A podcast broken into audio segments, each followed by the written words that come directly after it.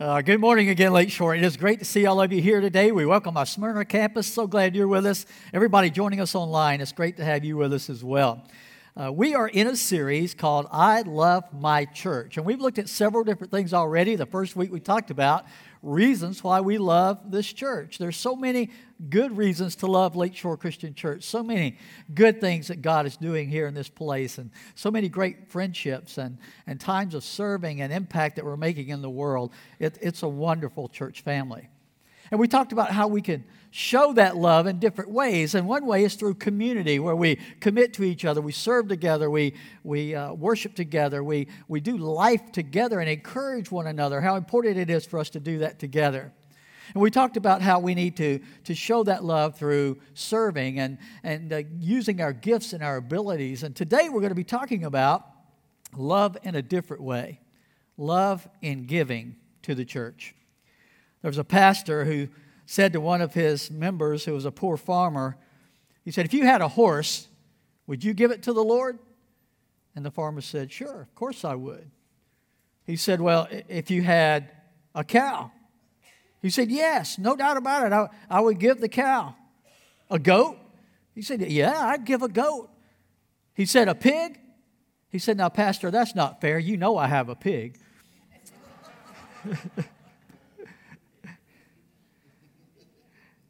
You see, a lot of our attitude toward giving to the church is this idea if I had this, I would give it.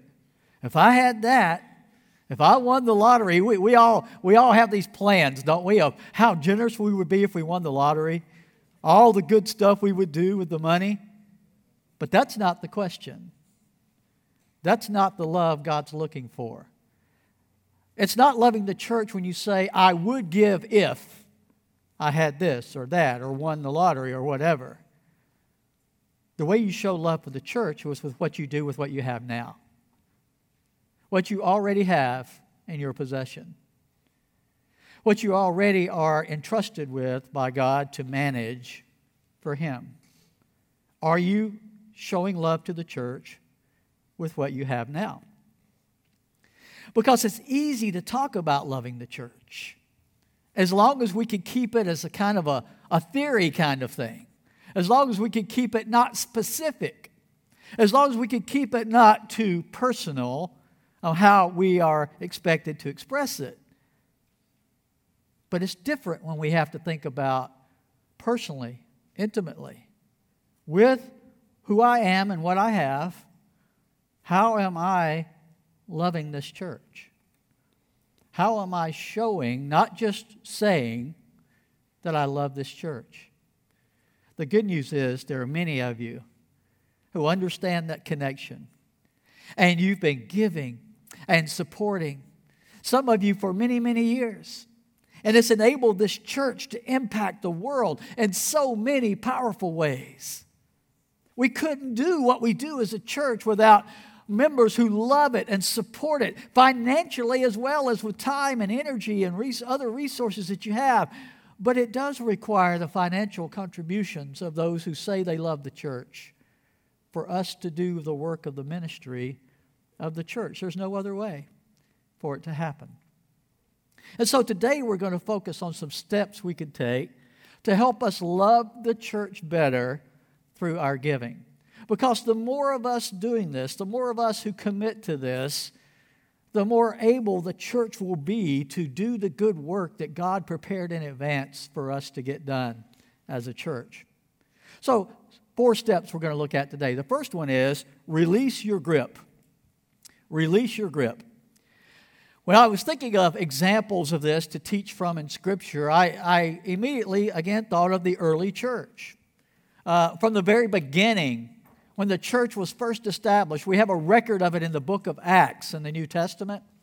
In the book of Acts, especially in chapter 2, we read where these first Christians came repenting of their sins and they were baptized into Christ and they were added to the church. And then they started living a different way, a different lifestyle, with different priorities, with different commitments, with different ways of doing things. Jesus changed them dramatically when they came to know him as Lord and Savior. And one area they were changed in was how they managed their resources. It changed completely on what the priorities were going to be from that time forward with the resources that they had. In Acts 2.42, remember that list? This is right after 3,000. The first church, uh, first people responded to the gospel. 3,000 were baptized that day and added to their number. It says in verse 42 that they devoted themselves to these things. They devoted themselves to the apostles' teaching and to fellowship and to breaking of bread and to prayer. And we read through those four things and we say, those sound nice. Especially that word fellowship. We have taken that word fellowship in the church and, and we've taken just a part of it and decided that's what fellowship is. See, fellowship for the church today, how many of you have attended fellowship meals at churches? Yeah, a lot of you have, right? That's what we call them. And churches sometimes have a part of their building, they call it the fellowship hall, right? That's where fellowship takes place. And what do they mean? That's where they have their meals. That's the fellowship of the church. And usually a fellowship meal is potluck. Everybody brings something and you all share it together around tables. And, and uh, uh, I, I've got to tell you this honestly. I've always had problems with fellowship meals. It's always been a struggle for me because I want to know who cooked it. and sometimes there's no name on the plate, on the, on the dish, right? I don't know who did that. And, and I'm not sure I want to put that on my plate if I don't know who cooked it. But, but, but here's the thing if that's all you think of when you see the word fellowship, you missed it. That was not the fellowship of the early church. That wasn't all there was to the fellowship of the early church. Yes, they ate together. They did it in each other's homes. But at the word at the root of the word fellowship, the word that is translated fellowship there means to share what you have with others. That's what fellowship means to share what you have, not what you want to have, not what you might win in the lottery, but what you have right now, sharing it with others. And they did that through the church. They didn't go off on their own doing this. See, that's what a lot of people do. Because if you do it on your own, separate from the church, who gets the credit? You do. But this fellowship was done within the church, where members who made up the church, remember the church is not the building, it's not the institution, it's the what? It's the people, it's you and me. People like you and me who belong to the church, from what they had, they gave and shared it with the others so that the needs of the church were met. That's what the word fellowship means. And these first Christians understood the concept of God giving them what they had and them being stewards of it who were responsible for how it was used. And they understood God's expectation was if you love the church, what are you going to be willing to do with what you have? Share it. Share it with the others. It didn't matter how much, that wasn't the point. It was whatever you had. You were willing to share it with the others. Fellowship isn't determined by only rich people can do this, or only poor people are really good at this, or only the middle class. No, it was everybody. With whatever they had, they were willing to share it with the others.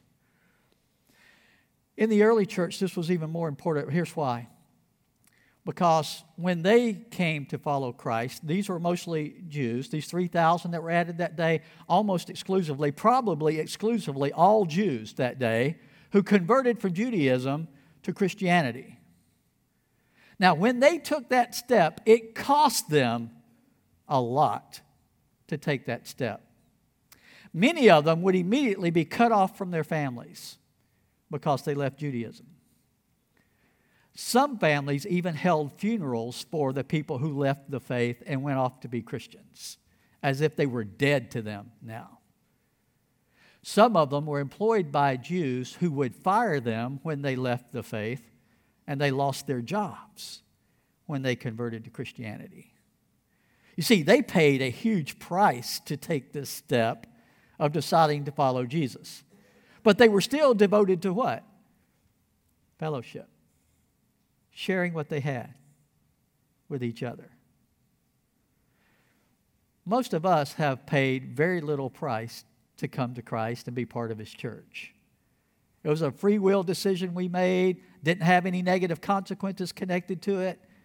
We, we can choose to be here when we want to be here, not be here if we don't want to be. Nobody's going to be cutting us off from our families because of this. In most cases, it's, it's, not, it's not a huge sacrifice in those ways for us to decide to follow Jesus in our culture and be part of this church.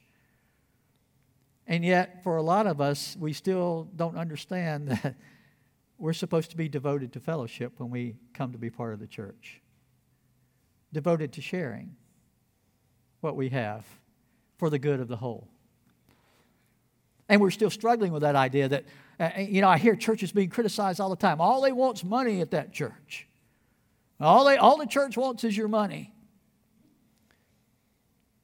Now, first of all, nothing could be further from the truth at Lakeshore. Uh, it's not all about you and your money. If it was, we would be a lot more high pressure with this. We would be twisting arms and, and hounding you and sending people out to collect your tithes and offerings, right? If that's what it was really about. What it's really about is getting you to understand what it means to be part of the fellowship, what it means to really love Jesus and his church. That's what it's really all about. Jesus wants you to love this church. And if you really love this church, it means you will be devoted to certain things that Christians are supposed to be devoted to, and one of those things is the fellowship. A little later on in Acts, in chapter 4, it's still talking about those early Christians. And in verse 34 and 35, it says this From time to time, those who owned land or houses sold them, brought the money from the sales, and put it at the apostles' feet, and it was distributed to anyone who had need.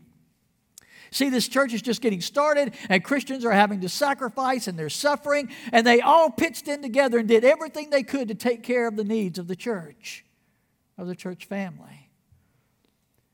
And they didn't do it individually. What did they do when they uh, and when it sold houses and land, it doesn't mean the ones they lived in necessarily. May, they may have owned some other property and they sold that and they brought the money. It doesn't mean they didn't have houses anymore. But they were making sacrifices. They were, they were using what they had to generate income so that they could give it.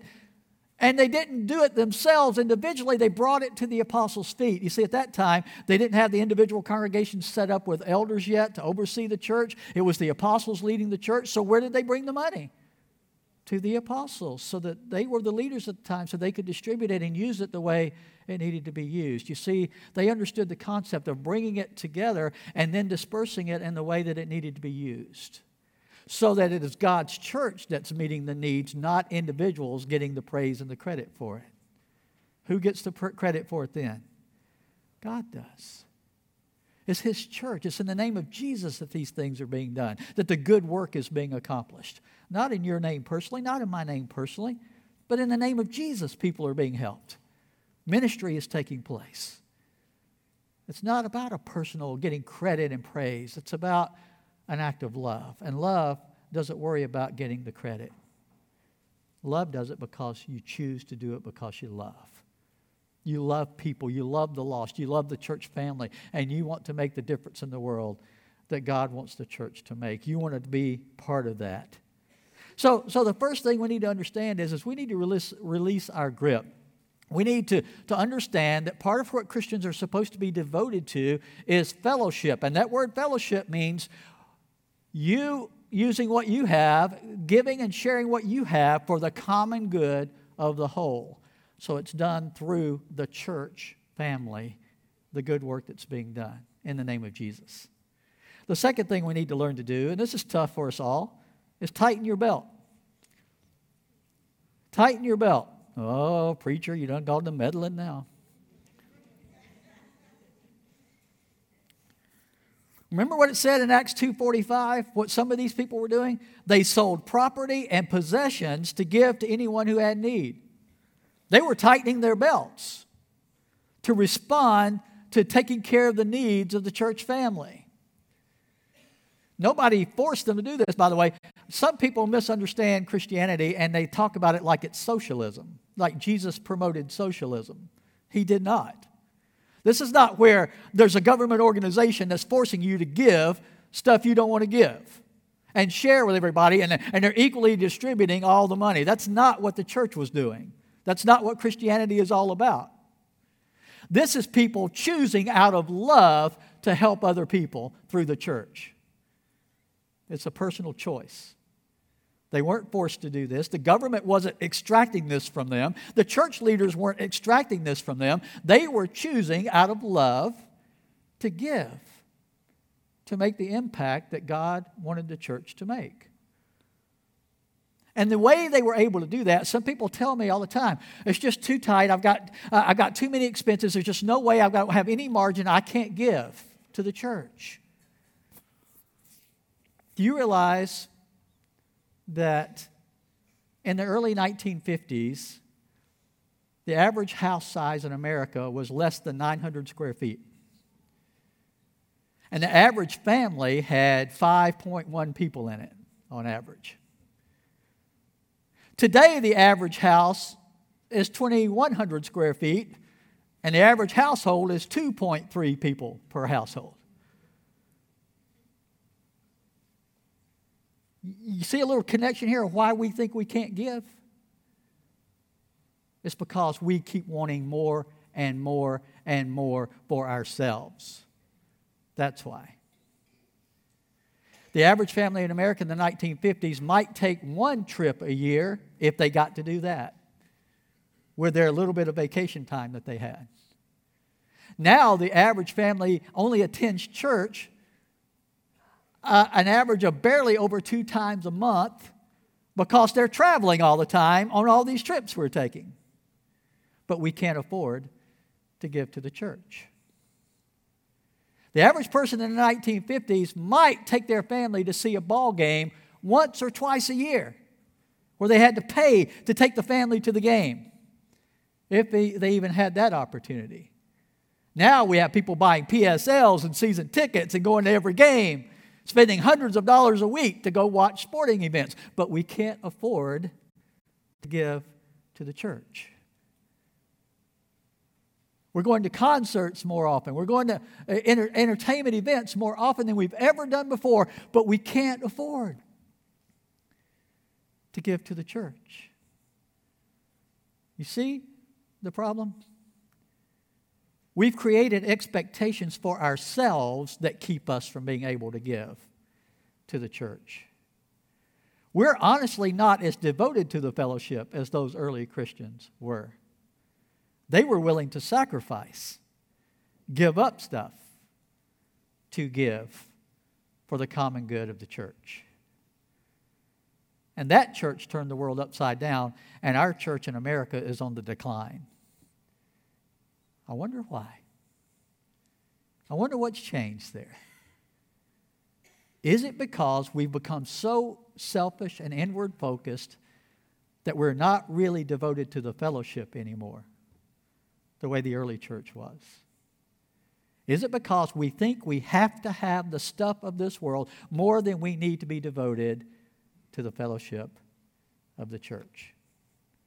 Now, I'm not saying this to point out any individual here. This is systematic for our whole nation. This is systematic for the church all across America. This is not just Lakeshore, it's not just a few people at Lakeshore, it's across the board. We all battle this, we all struggle with this, every one of us. Because in our American way of life, success is defined by the stuff. And we all want to appear to our friends and family members as successful. So, why should we sell something to give to the church? Why should we give up something to give to the fellowship? We wouldn't look as successful if we did that. But the early church was making the impact that God wanted it to make. In Acts 2:45 they sold property and possessions. In Acts 4, from time to time those who owned land or houses sold them, brought the money from the sales and put it at the apostles' feet and they took care of needs from those sacrificial gifts that were being made. And yet, we get mad at preachers and churches today when they ask us to make a sacrifice to give to the fellowship of the church. Who are they to tell us we ought to be giving our money? Not spending it for this, not spending it for that, but giving it to the church. Now, don't get me wrong. There are pastors that abuse this, there are churches that abuse this. There's no doubt about that. Uh, you will not see me having somebody take me in a limo over to the airport to get on my private jet after the service. You will see me being picked up by my wife and my 02 Ford Explorer with 235,000 miles on it. I'm going to drive it till it quits. Pray that it keeps going a little longer, okay? And I don't say that to brag. That's not impressive to, to people outside the body of Christ at all, is it? That the pastor of that church drives that old Explorer. Right now, that's the only car we have. We did that on purpose. See, I don't think we have to have a new car. I don't even think we have to have two cars. We can do it without that. If we really decide that what's going to be the higher priority is the fellowship of the body of Christ, the church. See, most of us could tighten our belts. We don't want to. We act like we can't, that there's no way to, there's no room, there's no margin, there's no way for us to generate any extra money to give. But what about that stuff you already have that you're paying for? Is all of that absolutely necessary? And is it necessary to get newer and better all the time? Or could we maybe hold off on some of those purchases for a little while to enable us to be able to be devoted to the fellowship of the church? Is that possible? So we need to learn to tighten our belt. The third thing we need to learn to do is relinquish our ownership. Relinquish your ownership. Deciding what you own is important. You've probably heard this old story before, and I love it. Uh, it, it, was in a movie that I really love. Uh, a guy comes into a hotel lobby, and he's going to be checking in, and there's a dog in the lobby that's barking and trying to snap at him. And he, he looks at the clerk behind the counter, and he says, Does your dog bite? And the guy said, No, my dog doesn't bite. So he reached down to pet the dog, and the dog bit him right on the hand. He said, I thought you said your dog doesn't bite. He said, Yeah, that's not my dog.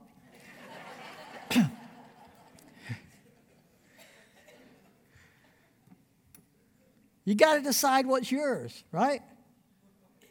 And, and, in Scripture, here's the thing it says in Acts 2.44 about the early church all the believers were together and had everything in what? Common. In verse in, in, chapter 4, verse 32, all the believers were in one heart and mind. No one claimed that any of their possessions was their own, but they shared everything they had. That's the way the early church did it. It wasn't their house, their car, their groceries. Now remember, this is not socialism. That's not what we're talking about here. This is not a forced thing. This is not somebody else controlling this and making it happen. This is people choosing to love the fellowship, to be devoted to the fellowship, to share everything they had with the fellowship of the church. That's not socialism, that's Christian love. That's what the real word fellowship means. And the early church was devoted to the fellowship. We've got to stop claiming ownership. Do you remember the story Jesus told, right, of, of the talents, we call it? Where a, a master leaves and he leaves five talents with one person and two with another and one with another. Who did those talents belong to in the story? The master. The talents were sums of money, and it actually belonged to the master. Now, what were those servants supposed to do with it? Manage it for the good of the master. That was their job. So, whether you're sitting here as a five talent person or a two talent person or a one talent person, sums of money, whatever amount it is, is it yours as a Christ follower? No, it's His. And you're supposed to be managing it. I'm supposed to be managing it for Him, for His greatest glory, for His greatest honor, for the greatest effectiveness for the work of His kingdom. That's how I'm supposed to be using that stuff managing that stuff. Not just for me to get more and more and more. Now, understand something here. The scripture does not make having a lot of stuff bad or evil in any way whatsoever. What it does say is you are responsible for what you do with it as a part of the fellowship.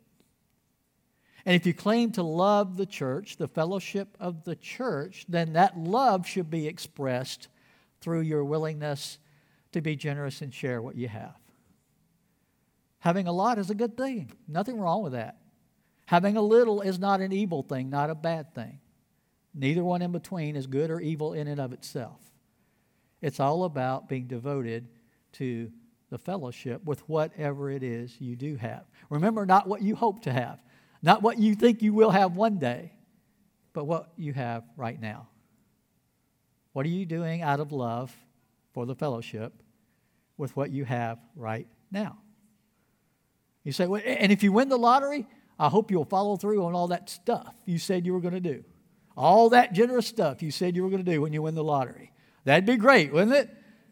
But in the meantime, the church needs to be doing the work that God called the church to do. And how can we do that? Through those who are devoted to the fellowship enough to share with what we have now with the church. That's how it's going to get done. So many people think the church ought to be doing this, ought to be doing that. We ought to be helping more. Well, I, well, sure, I'd love to do all that stuff. Our leaders here would love to be doing even more than what we're doing now. and We're doing a lot now. But it can't happen unless the members of the fellowship are devoted to the fellowship and sharing and giving regularly, consistently to help us be able to do the good stuff that God has called the church to do. It won't happen without that. The early church turned the world upside down in one lifetime. And they did it because they had members devoted to the fellowship of the church. They made that the priority of their lives.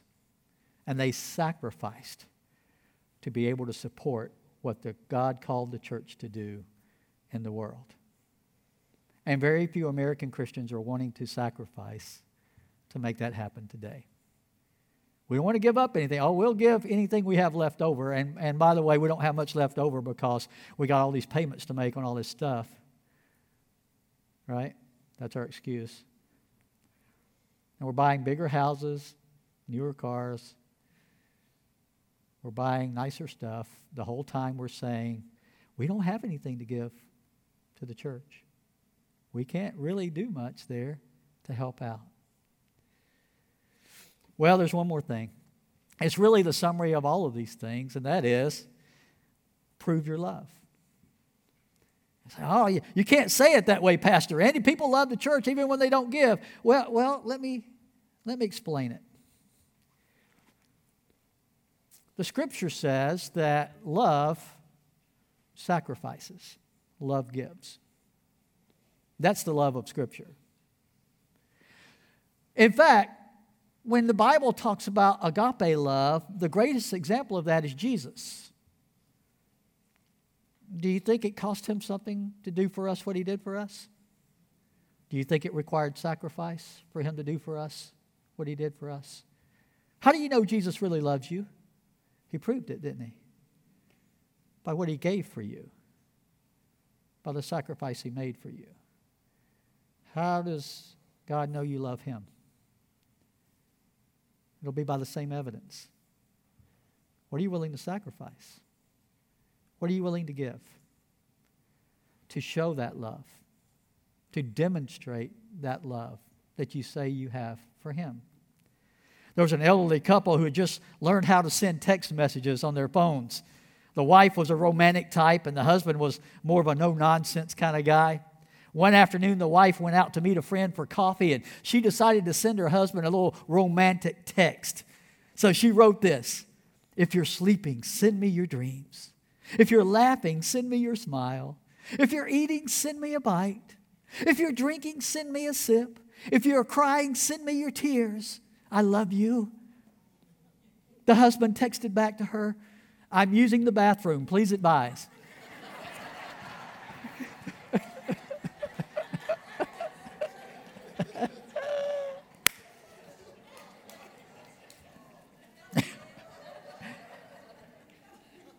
You see, you want to send the right thing, right?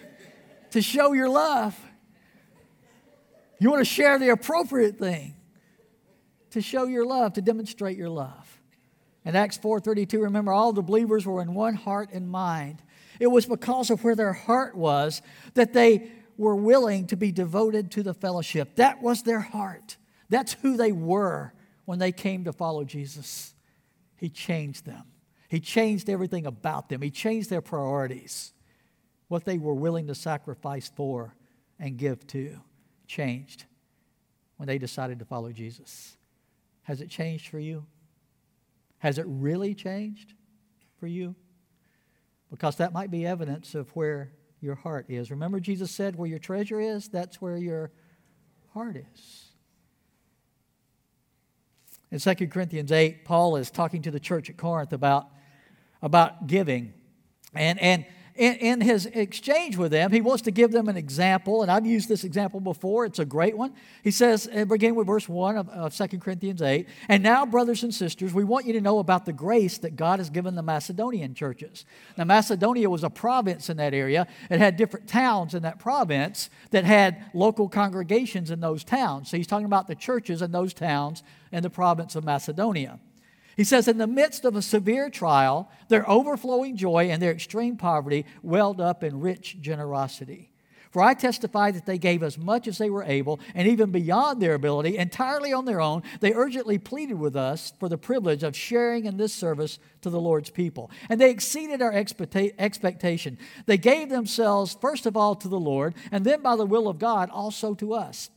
So we urge Titus, just as he had earlier made a beginning, to bring also to completion this act of grace on your part. Since you excel in everything, in faith, in speech, in knowledge, in complete earnestness, and in the love we have kindled in you, see that you also excel in this grace of giving. And listen to these words in verse 8. I'm not commanding you. Now, this is not socialism where it's forced on you. He says, I'm not commanding you, but I want to test the what? Sincerity of your love by comparing it with the earnestness of others. For you know the grace of our Lord Jesus Christ, that though he was rich, yet for your sake he became poor, so that you, through his poverty, might become rich. Later on in verse 24, he added this Therefore, show these men the proof of your love and the reason for our pride in you, so that the churches can see it. He's saying, your choice from your heart to be devoted to the fellowship in your giving is the proof of your love. We could talk about loving God, loving His church, loving each other, loving the lost. But what is one clear outward evidence that we mean what we say? Our giving. Our giving. It's one thing to say it, it's another thing to demonstrate it. And God has called us to demonstrate it.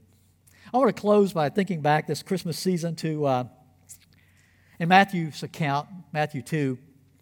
He's talking about how how the wise men came to see Jesus, right? They'd seen the star. Here's what it says, beginning of verse 1. After Jesus was born in Bethlehem in Judea during the time of King Herod, Magi from the east came to Jerusalem and asked, Where is the one who's been born King of the Jews? We saw a star when it rose, and we've come to, what's that word? Worship him. So they make it clear right up front the reason we've come is to worship this child that's been born. What do they mean by that? How are they going to worship this child?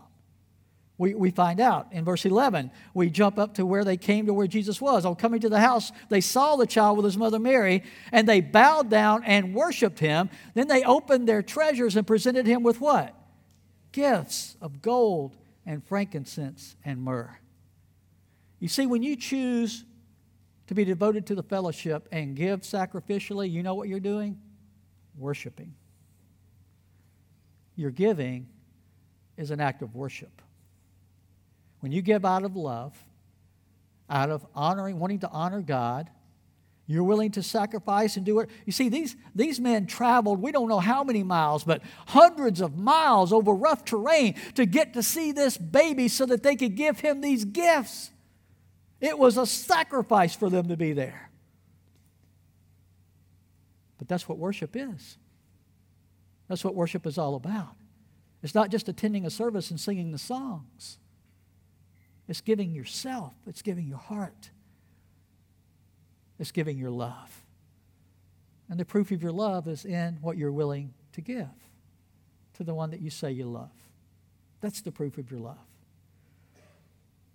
Remember what he said in 2 Corinthians 8, verse 9? You know the grace of our Lord Jesus Christ. Though he was rich, yet for your sake he became poor, that through your, his poverty you might become rich. I've got a manger on the stage today. Some of you are probably wondering, what in the world's that doing up here? It's right up on the edge. I chose to put a manger up here for a couple of reasons. The first one is the symbolism of it. Because on that first Christmas morning, when Jesus was born, where did they place him? In a manger.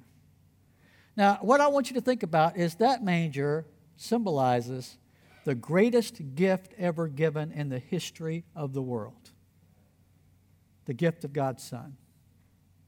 Now, when God gave us that baby and he was placed in that manger, he knew that baby was going to grow up and be beaten and spit on and nailed to a cross and die there.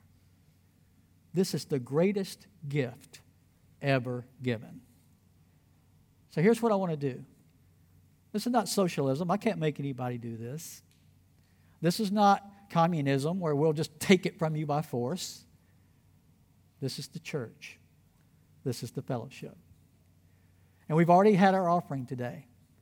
But here's what I know there's still opportunity for us to sacrifice beyond that.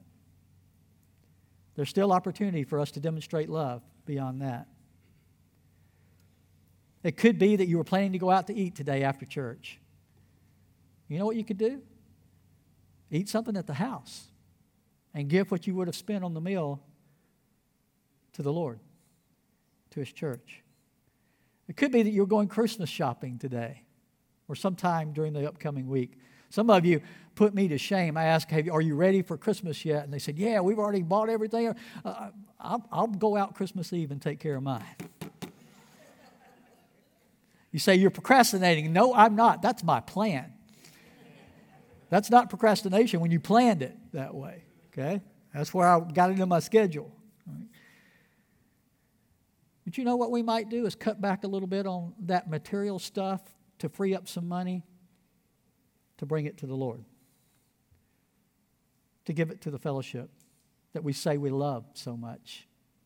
At the very first week of the sermon, I sent out an email and said, What do you love about Lakeshore? And you told me so many great things, but do you really love it enough that you're willing to sacrifice to be devoted to the fellowship that you say you love so much?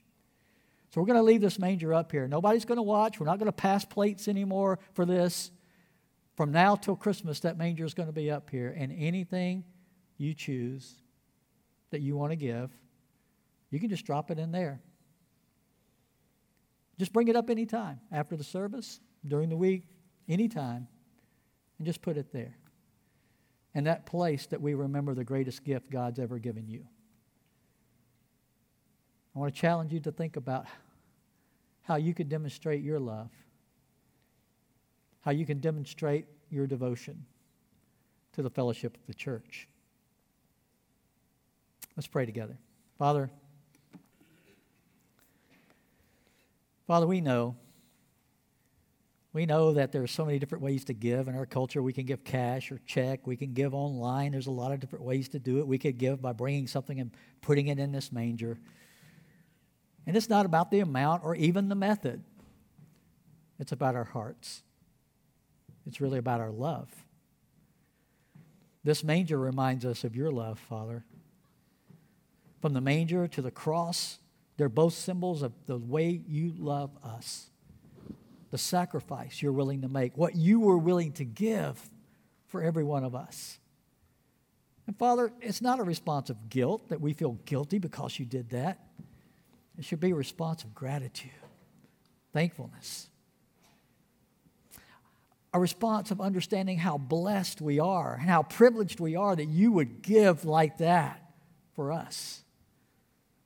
So, Father, help us not to love with just words. Help us to love with deeds and actions and truth. Help us to be willing to be truly devoted to the fellowship of your church.